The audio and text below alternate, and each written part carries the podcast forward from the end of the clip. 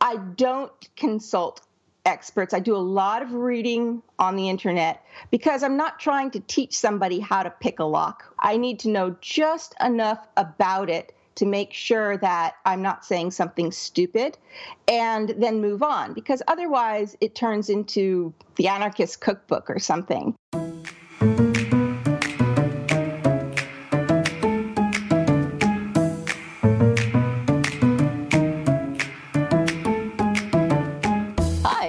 Taylor Stevens, the New York Times bestselling and award winning author of the kick ass Vanessa Michael Monroe thrillers. And this is the Taylor Stevens Show with my good friend Steve Campbell, where we are kicking writing in the butt, one word at a time. And before Steve gets into his steal it from him. Um, a couple weeks back, we were going over his short story and building out the ideas for it. And I want to know, Steve. We haven't I haven't heard anything about it. What where are you? What did you do with all that information? Well, I, I took the information that you gave me and I used it to update the intro material that I sent to the editors of the collection. But I haven't done anything since then. And I don't intend to because right now I'm in the process of finishing up the first Reggie book. It's it's entirely done except the first draft is entirely done except for a, a, rewrite of the ending based on some things that have changed. And so right now i'm going through chapter by chapter by chapter making sure that the story makes sense. Then i'm sending it to you so that you can look at it and make sure that the story makes sense. And when i understand that the story makes sense as it's written, then I'll go in and flesh out the ending. But I know how it ends. I just need to make sure that I didn't mess anything up in getting to the ending. So that's that's what I'm working on. Then after that, I'm going to do the outline for the next Reggie book. After the outline is done, then I'm going to write the short story, which will be sometime in May, and it's due June 1st. And the the the collection will probably be released sometime in early June. You are. I, I would be terrified if I did that. I'd be like, I gotta get this done. Uh, yeah, you're amazing in that. That's awesome. That you, confident man there. Well, um, yes, uh, foolhardy. when when you were talking about using the information that I sent back to you, you're talking about the um, the opening that you had written that I worked over and put on the notes on Patreon, right? Yes. And if okay. any if, if you guys haven't seen that yet, that was that was absolutely awesome. First you did a great job of of splicing together all of that information, but the explanations I actually found myself talking back to you while I was watching the video. and I had I had taken the information that you sent me because I, I, was on a deadline. We recorded the show on the 30th. I wrote that intro on the 30th. You sent me back your comments that night. I updated the intro and sent it off on the 31st. And then it was like a week later, I think, before you did the video. And so it, in that case, there were some things that I didn't consider, but it was fascinating to me uh, on, on, from one respect, to read the comments. I felt like I understood what you were saying, but then when you talked through why you pointed these things out and why you made the comments, it made a lot more sense. So, really, really good viewing for authors out there who are interested in that kind of thing. And it's it's all, you know, for I, I think we wound up or I wound up with like 600 words for the intro. So it's a lot of uh, a lot of massaging in, and explanation in the in the 600 yeah words. it was it was fun for me and very different it was the first time i'd ever done like a what do they call it? Like a video cast or something where yeah, you're recording screencast. So you're mm-hmm. recording your screen and it, i found like see I, I do a lot of emails right? And we do the podcast but there's something about being able to actually show what you're talking about and have I guess like I didn't really see it, but Steve was telling me that you know because I have my face up in the corner and you can see what I'm doing, my facial expressions and oh, it makes all it makes all the difference in the world as opposed to just seeing the screen and seeing the cursor moving across. To be able to see the hand gestures you're making and the facial, you know, because sometimes you'd look at something and you'd do like a little eye roll or something. but as, as, you're explaining things, and it, it really adds a lot to the explanation. I just got so much more out of out of that, being able to hear you and see you while you were talking, and it, it, was very engaging. It really drew me in, even though I I knew basically what you were saying ahead of time. It took me a while to do longer than I wanted to do it because it's a learning curve for me. I'd never done it before. There were just so many things to figure out for the first time in terms of the, the technical aspects of it.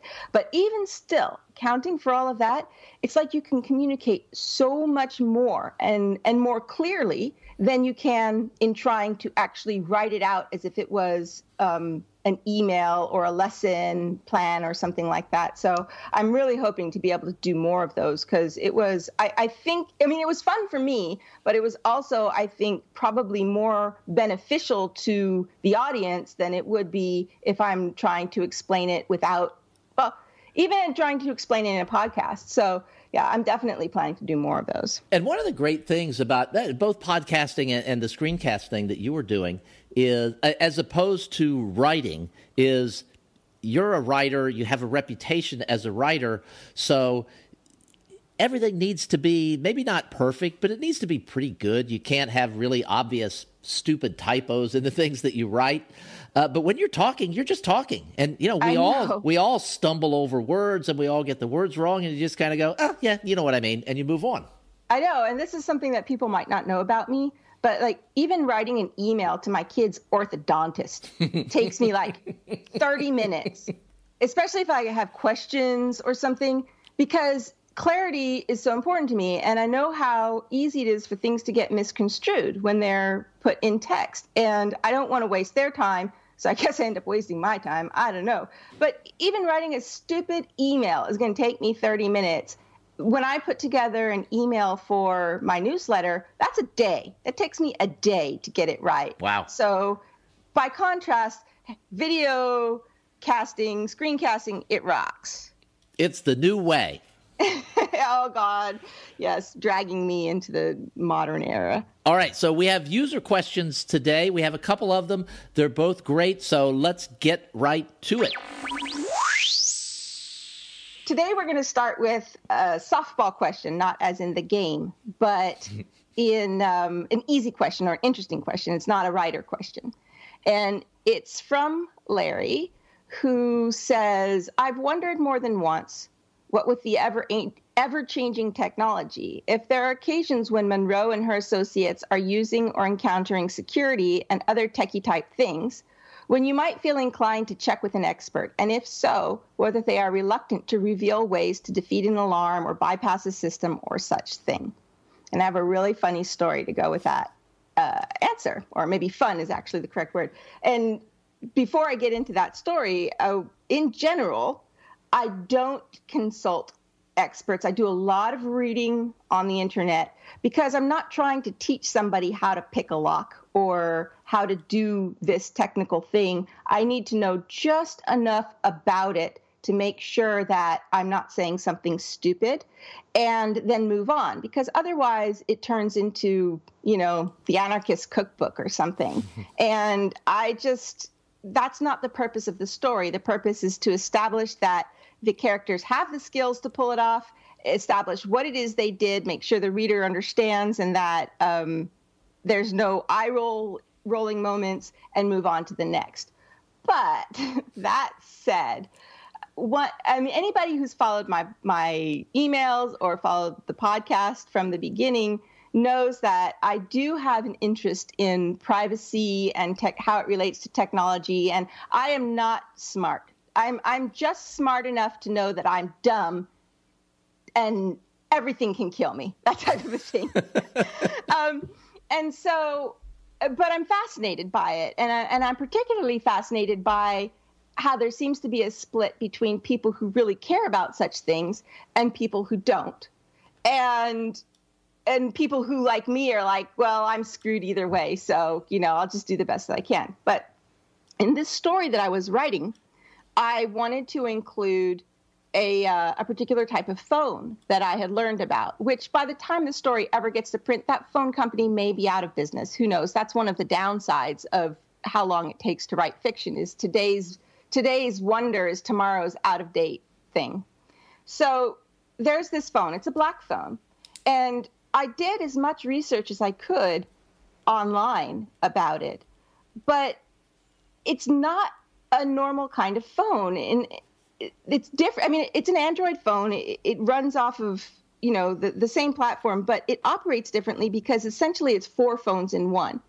In that you can set up these spaces on the phone where they don't communicate with each other. And where this really comes into play is with all of the apps that we download. Phones uh, phones run off of apps, and the apps take an incredible. They're so invasive in that they are constantly sucking up the data of who else you're communicating, whether other apps are on the phone. And let's say, for example, you have a Facebook account that you use for work and you don't want to commingle all your work contacts with all your personal life information. Well, you can't run two Facebook um, profiles on the same phone if you want to use the app.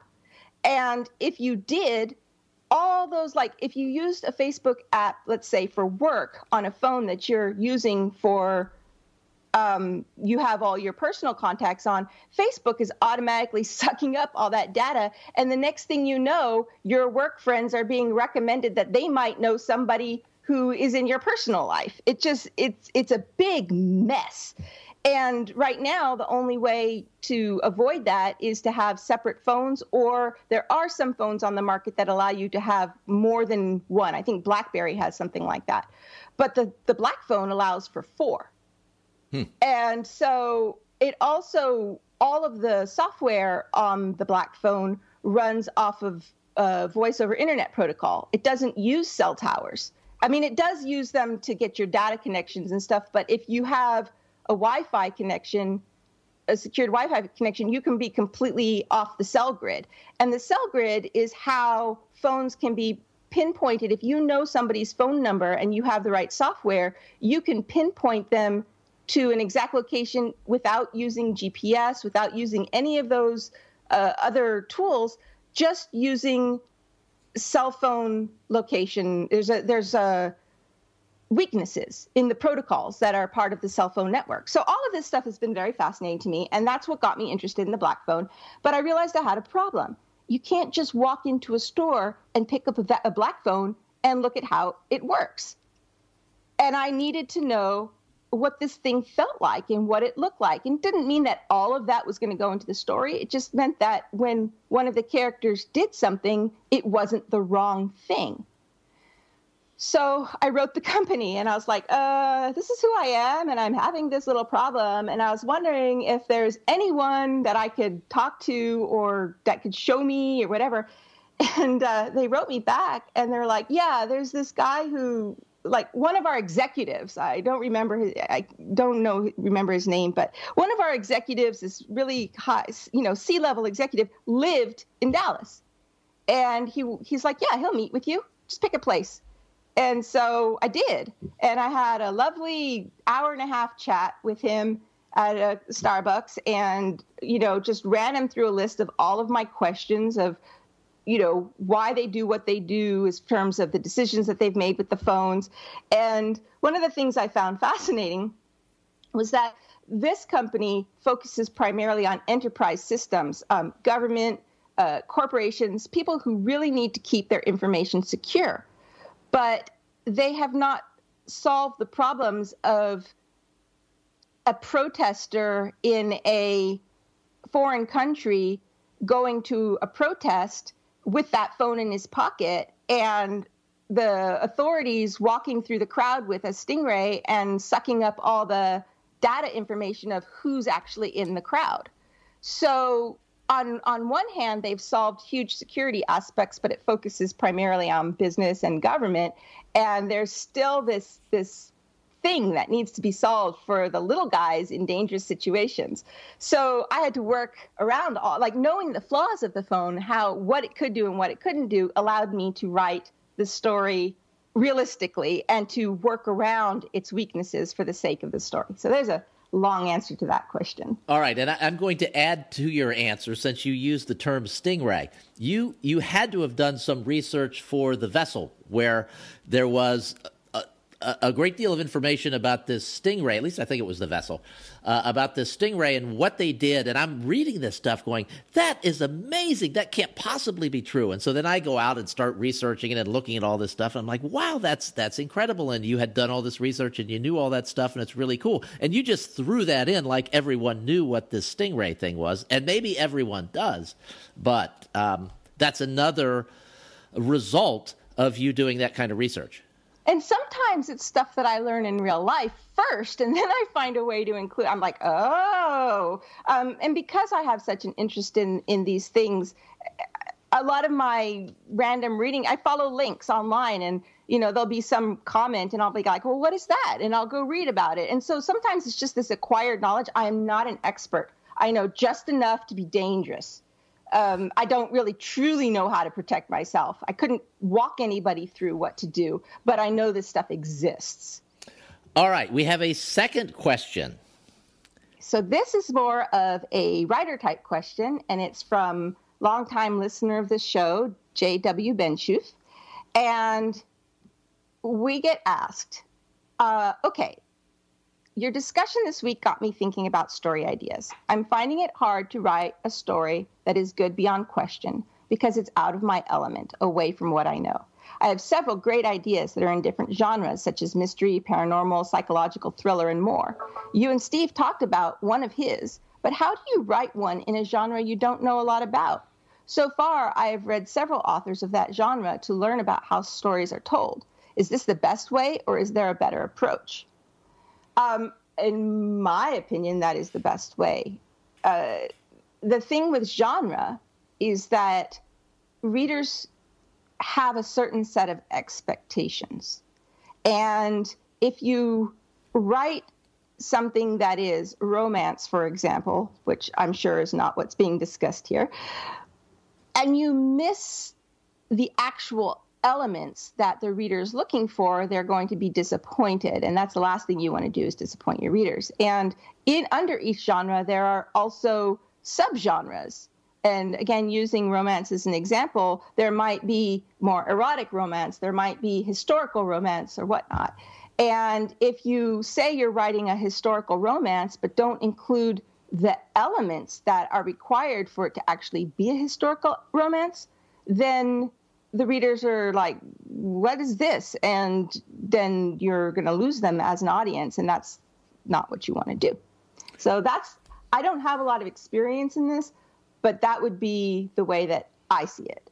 And I actually, I took a class on this once. It was a part Ooh. of this larger class that I took, and I almost skipped over this particular module thinking this doesn't apply to me because I'm not going to write outside the genre that I normally uh, enjoy reading in. Uh, but then I realized that in even inside of the genre that I like to read in, there are so many subgenres that I probably do need to understand this. But what I found fascinating was the advice they offered in the class. If you, for example, there's this term in the indie writing community, uh, right to market. When you see okay. a market that's really popular, that's just you know really popping right now and you just say to yourself man i wish i was writing in that particular genre. And so what this particular instructor's advice was to uh, like jw said go out and read some books and immerse yourself in the genre but then to go down uh, once once you have a sense of what it should be then get some other books that are well written are selling well and break them down. Like literally in that same genre, right? In the same genre and okay. break them down. You know, how long are the chapters? You know, what what are the things that show up in every book? Uh, you use the term romance. If if you're going to write a romance, then there has to be a happy ending. If there's not, it's it's not a romance. It's something else.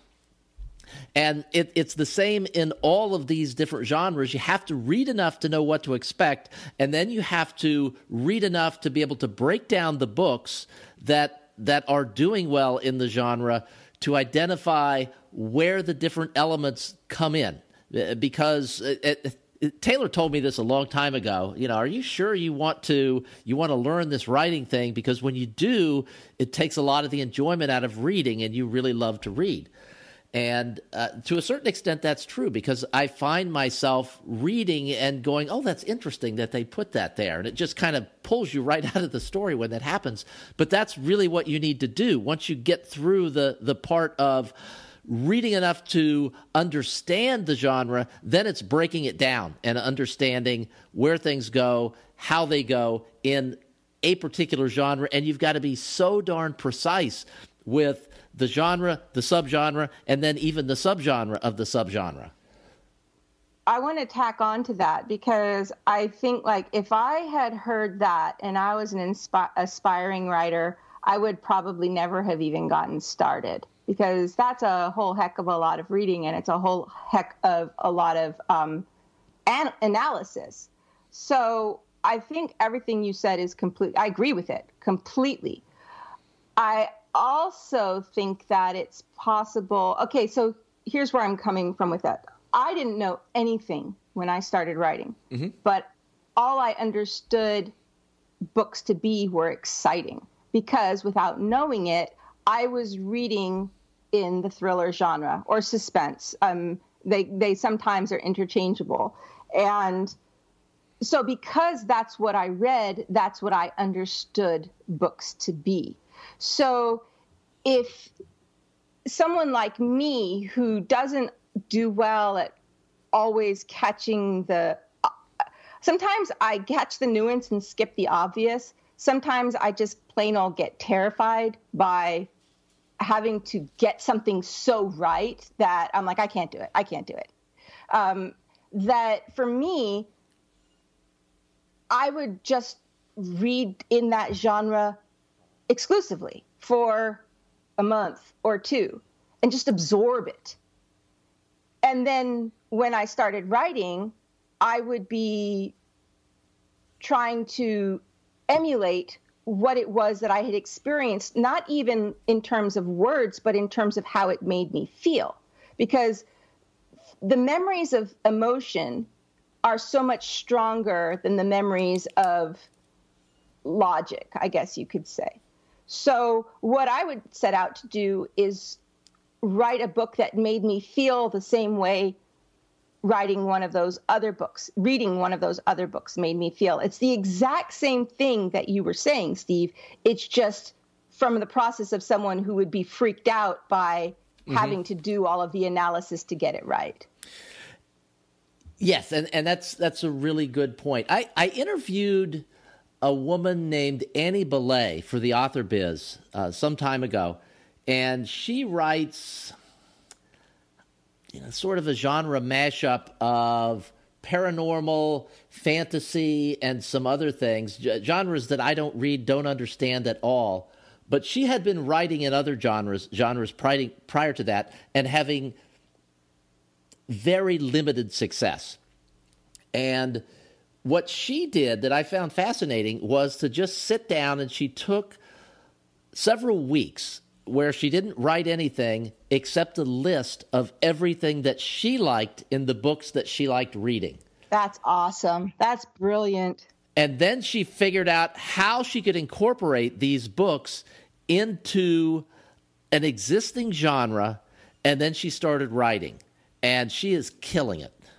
Yeah, that is that is genius, uh, and it's something that like genre for me is really frustrating because obviously you want to please your readers, and but even the stuff that I write, and Monroe does fall into the thriller genre, but not always. And so it's sort of on the fringes of that genre. And other stuff that I've written, it just it doesn't totally fit that niche. And the problem you run into, or I've run into, in traditional publishing is it's all about marketing and positioning. And if someone reads the book and can't figure out how to position it in such a way as to get marketing departments, sales departments from other who they're trying like the booksellers or whatever, if they can't figure out how to position the book, they they almost don't even want want it because it's too much work. Uh, how do you explain something that doesn't have a comparison? That's why you always see mm-hmm. on book jackets this is like such and such with such and such, you know, so and so meets so and so. And it's because it's drawing quick pictures in a prospective buyer's mind of what they can hope to expect when they get into it. How do you do that with something that doesn't fit any of those things? Which is not to say that it can't be done, it's just harder. And but but I don't I just want to tell stories. Mm-hmm. So that's just something to consider for authors who are trying to decide do I write in a genre, do I not write in a genre? Is what's your end goal here? Because do you want to make it harder for yourself or you just want to write what you want to write? This woman who pulled all the elements that she loved and wrote stories around that so brilliant and if it's self-publishing it's even more brilliant because then she can speak directly to readers without having to fit inside this box of xyz and for someone who's working within that box you generally take one element of the story and say, yes, it's a mishmash of all these different genres, but you focus on sort of one of them and try and get it slotted into there, mm-hmm. which I guess is kind of what happened with the Monroe stories. Now, one of the things that I've seen recently, and I think it's the whole right to market thing that's that that is so popular now, is I mean, the question. Uh, one of the one of the possible genres, uh, well, they were mystery, paranormal, psychological thriller, and more. Uh, I read primarily mysteries and thrillers. And I've seen the paranormal is, is kind of hot right now. So I've seen people who are taking what I would consider to be traditional, not traditional like a cozy mystery, but you know, traditionally written mysteries and throwing in a paranormal element. And just speaking as a reader, I hate it. I've I've heard similar. It, those who love it are going to love it, and those who hate it are going to be so angry because you violated the rules. Yes, and and what's happening with these with these authors is their books are selling horribly. I know one guy who wrote. I mean, I don't know him personally, but I read I read all 12 of his books because I enjoyed them and I ignored the paranormal element. If the paranormal element hadn't been there, the books would have been great and they would have done really well. But as it was, um, I think I reviewed four of the books, and on those four, there might have been one or two other reviews. They just did not do well at all. Uh, but, you know, they were entertaining stories. They were short, quick reads, and they were entertaining. If the paranormal bit hadn't been in there, I think the books would have done better. But it's that it's the idea of just I'm going to bolt on this popular genre to the genre I'm familiar with. I think that's a recipe for disaster. I agree with you unless he somehow find like he would his mistake would be that he's looking at the thriller mystery audience. If he bolted on the paranormal he should have been looking at the paranormal audience. But then they'd be like this hardly had any paranormal stuff in there and they'd be disappointed too. Yeah it's so, a no-win situation. yeah. But some some uh, genres do work really well together take westerns for example you can write a romance, a Western romance, or you could write a paranormal ro- Western. Uh, but you would it would be a paranormal set in a Western type style, not the other way around.